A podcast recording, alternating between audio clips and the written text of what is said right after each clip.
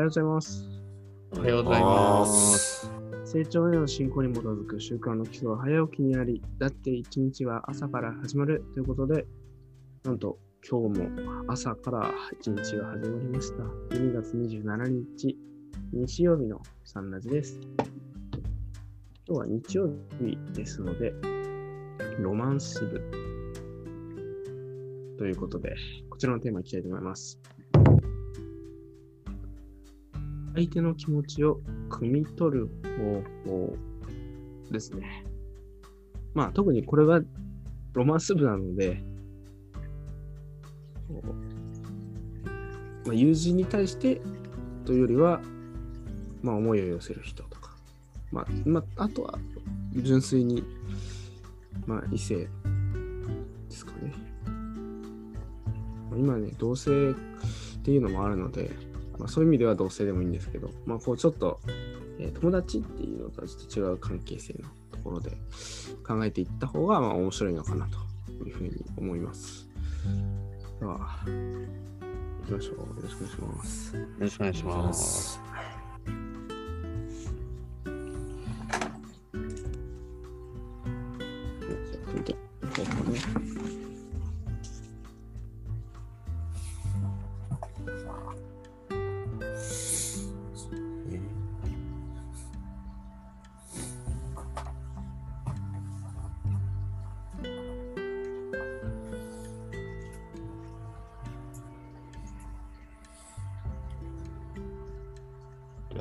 私から行こうかな。はい。はい、ありがとうございます。ありがとうございます。えっと、そうですね、相手の気持ちを汲み取る方法として、えー、まあ、それが私がなんかしているのが正しいのかどうかは 全然わからない。それはもう、えー自分の中では一生懸命努力してることでも、えーその人たちから、人たち、その人からすれば、あの、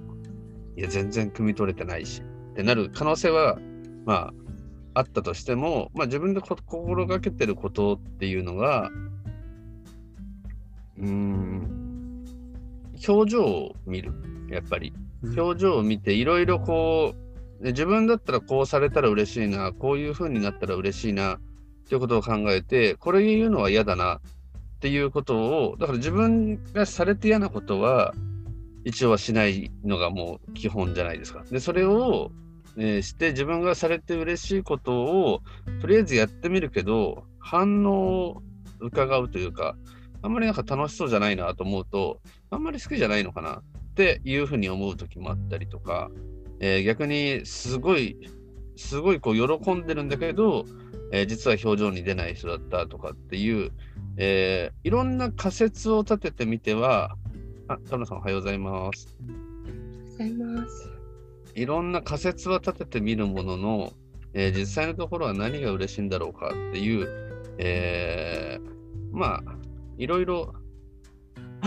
出してみる。いろいろ出してみるというとおかしいですけど、なんかこう、本当になんかこう嬉しそうな時って嬉しそうな顔をされるというかも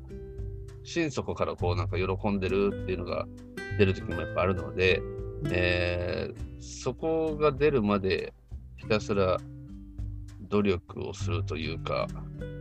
まあでも、あと直接やっぱり、なんだろう、聞けるぐらいになってきたら、あの、なんかいろんな話はやっぱ聞きますよね。うんいろんなとこから話題、その、急にどこが、どんな話題が出てくるのかなとかっていうこともやっぱ注意をして聞いて、なんかそういえば、自分の興味のないような話でも、なんかそういえばあの時こんなこと言ってたな、あんなこと言ってたなっていうことを思い出しては、あなんか本当はこうだったのかな、ああだったのかなという、うん、なんか思いを寄せ寄せつつ、私の場合は、汲み汲み取る努力としては、やっぱり話を聞くのと、自分の中できっとこう、いやきっとこう、いや、もしかしたらこうかもしれないっていう方が正しいですね。そっちの仮説を立てますね。あもしかしたらこうなったのかなって。えー感情としては嬉しかったけども、忙しくてとか、そのタイミングが合ってなくてダメだったのかなとかっていうのも、まあまあ、なんかその方のえーその方を持って、その方が幸せであったらいいなということを思っていると、まあまあ、なんとなく分かってくるかなというところで、今のところは分かっているとは言い切れないものの、そんな努力をしてます。止まらなかったな。丸。うんありがとうございます。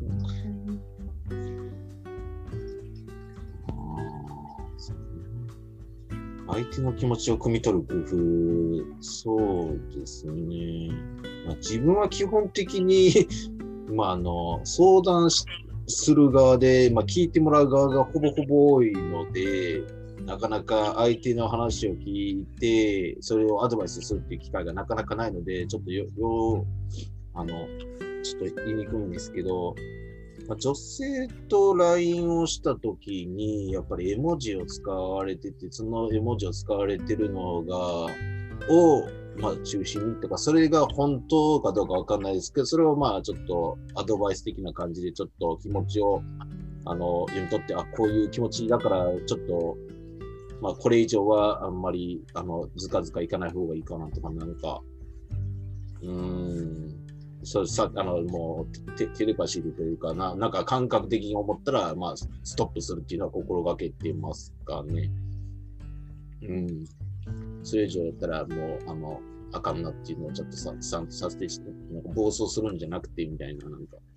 例えば好きな人とか、思いをする人に LINE したととか、例えばそんなんだったら、そうかな。うん、そうですね。ね。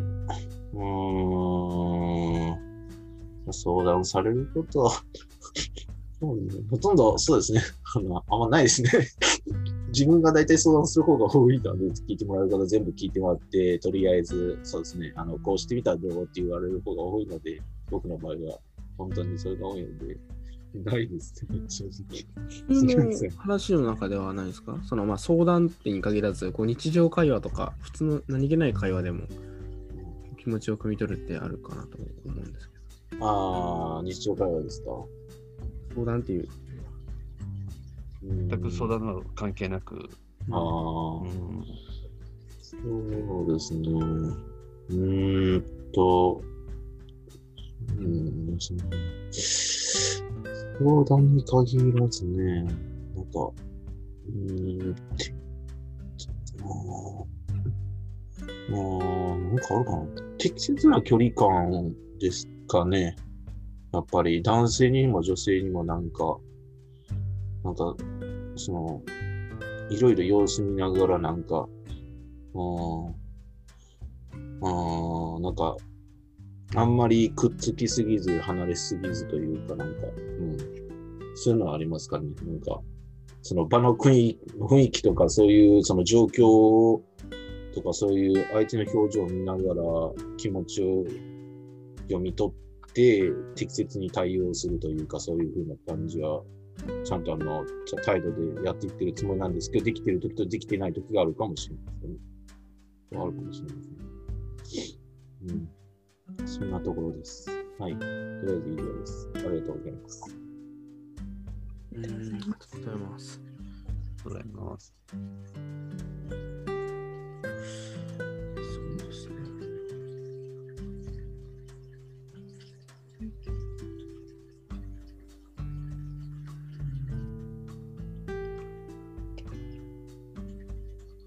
しようかな喋っておこうかな、じゃあ。えっと、なんかいろいろと思ったところはたくさんあるんですけど、なんかその中でも相手の気持ちを汲み取る工夫でしたね。汲み取る工夫っていうところで言うと、うん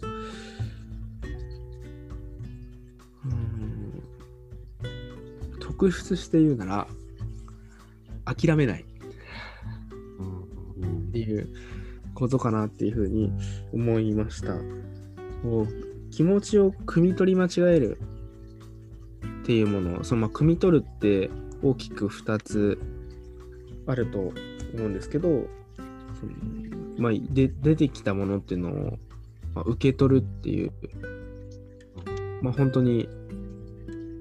純粋に受け止めるよねっていうところの汲み取るっていうのと、まあ、いわゆる察するっていう意味の汲み取るですね。あると思うんですけど、このどちらに対しても諦めない。自分と相手は違う人であり、本質的には同じであるっていうところで言ったときに、必ずどういう、どういう結果がわからないけど、ある意味において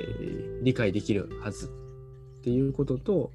感覚が違うので、一回で理解できないこともあるはず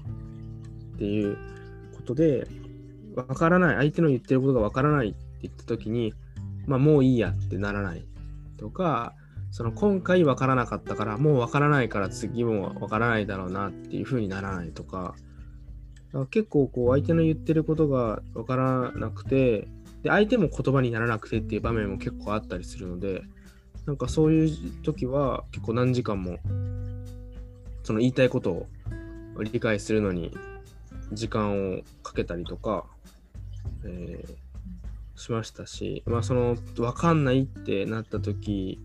に後からどうして何だったんだろうとかなんとなく自分の中で分からないこととして置いといて何気ない時に聞いたりとか類推するとか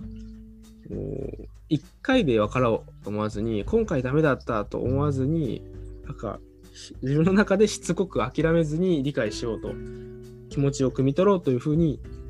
するっていうそのメンタリティーがなんか最もあの重要な僕にとっては工夫かなというふうに思いました。だからなんかなんかなかなか気持ちが汲み取れないんですよっていうその結構テクニックをもし求めるっていうもし方がいたとしたら僕としては諦めなければ大丈夫っていうことを思います。ね1年、2年じゃ理解できないっていう、80年かけて理解するんだよみたいな いう感じを思います。丸素晴らしい。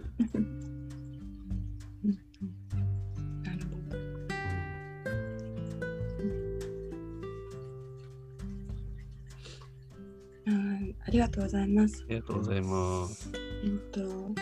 相手、異性。うん。結構、うん、どうだろう。結構、もう異性、まあ、どうあ異性、同性もきゅそれに関わって共通するかもしれないんですけど、結構最初、多分初心、あの、お互い初めましてとか、あんまりその人のことがわからない時その人の気持ちというかその人をを汲み取る時は私も基本的にまあ自分から話しかけるようにはこうする時の方が多いかな。なんかこう人見知りとかする方とかはやっぱりこう自分から話しかけるのもなんかこうできない時もあると思うので私そこまで人見知り、まあ、する時もあるけどあんましあんましらしない方が多いので自分からこう行く？話しかけまあきっかけとして話しかけてでそのまずなんかこう 褒める褒めたりとかちょっと喜ぶような喜んでもらえるようなこうことをまずしするかなそれでもう相手がちょっとえ？ってなったらこっちもあそこでフェードアウトするし そこでそんあのあっちもうん受け入れてくれたらこっちもその第一歩じゃないけどになるのかなっていう感じがします。うん。だから挨拶とか、あとは、うん、そういうのも別に自分からおはようございますみたいな感じで挨拶するし、うん。きっかけは自分から作ろうとするかな。でも、うん。うん。先手必勝じゃないけど、見取ると言っても街じゃない的な。うん、なんかもう、どうだろう、でもその場になってみないとわかんないけど。え、この、うん、そうですよね。き汲み取る。別にこれ、あれですよね。何？普通の人に対してですよね。気になってる人に対して？わかんない。これ。特にロマンス部っぽい、うん。まあ、異性っていうとその人によっては同性って方もいらっしゃると思うのであの異性って限定するわけじゃないんですけど、まあ、いわゆるロマンス部的な相手の気持ちを汲み取る工夫で考えると分かりやすいですかね。そっかそうん。そしたら、そうですね。相手にいい印象を与えようとします。いい印象っていうか、うん行動派ですね。なるほどかなうん笑顔、あと笑顔。自分あ笑顔。笑顔。に笑顔になります、自分がまず。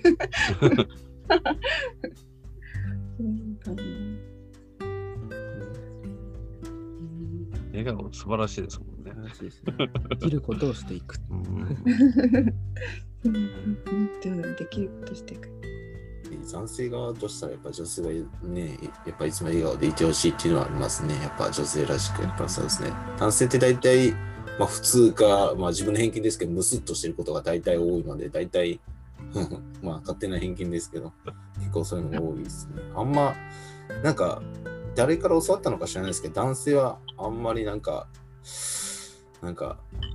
泣くなっていうことと、なんだろうな、なんかえ笑顔を見せるもんじゃないか、なんか変なことななんか言われたことがあって、なんか、そうなんですか。はい、なんかとにかく男性はあー泣いたらあかんとか、なんかいろいろありましたからね。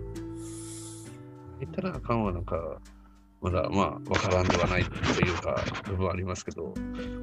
笑顔を見せちゃいけないのかそっか。ま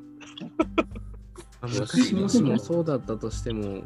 あの要はなんかこう、ニヤニヤはね、ちょっと違うかもしれないけど、うんうんそうそう、微笑みっていいうのは。逆に今の時代は男性は微笑まあもし昔は分かんないですけど少なくとも今はあの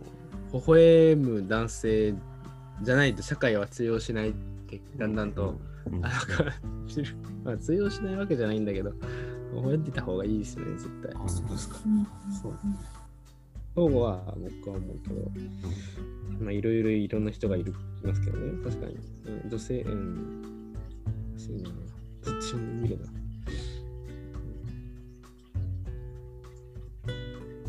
はい、えーと、あいいですね。というところで。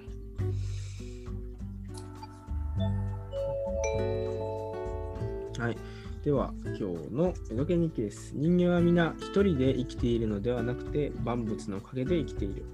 人間は皆一人で生きているのではなくて、万物のおかげで生きている。ということで、感謝の気持ちっていうところですね。まどんだけこう相手の気持ちを汲み取ろうと思っても、こう自分が整ってないと、こう汲み取ったものを受け入れる隙間がなくなっちゃうので、うんあの自分の受け取るためには、汲み取るためには、自分があの余裕みたいなものが必要だと思うので、ぜひ皆さん、サラダジ聞いて余裕を培ってください。ということでですね、えー明日のテーマは、まあ、明日は結びを学ぶ編なので、ユング心理学における保証の概念と完全応殺についてということで35ページから42ページです。あさってはですね、ね PBS 文化12月29日は完全応殺像が教えてくれることということで、え結びを学ぶのところに出てくる完全応殺像っていうところを少し深掘りしていきたいなと思います。またぜひご視聴ご参加ください。ということで今日のゲストは高橋内田山田田村でした。1月7日、リスナーの方もぜひ参加していただきたい2021年のサナジを考える、見ないで持ってきてねの回もやりますので、えーぜひ都合を合わせてみてください。それでは今日も起点力を高めて明るく参りましょう。ありがとうございました。ありがとうございました。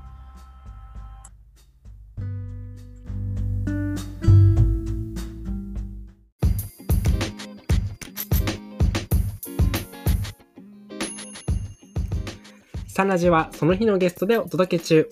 毎朝ユニークな語りでゆったり楽しく深めています。もし成長への教えをしっかり聞きたいという方は、道場や地元講師へご相談を、また皆様からの感想、要望、質問、テーマの投稿を大募集中。詳細は公式ウェブサイトサンラディ .com にアクセス。綴りは sanradi.com sanradi.com です。それではいってらっしゃい。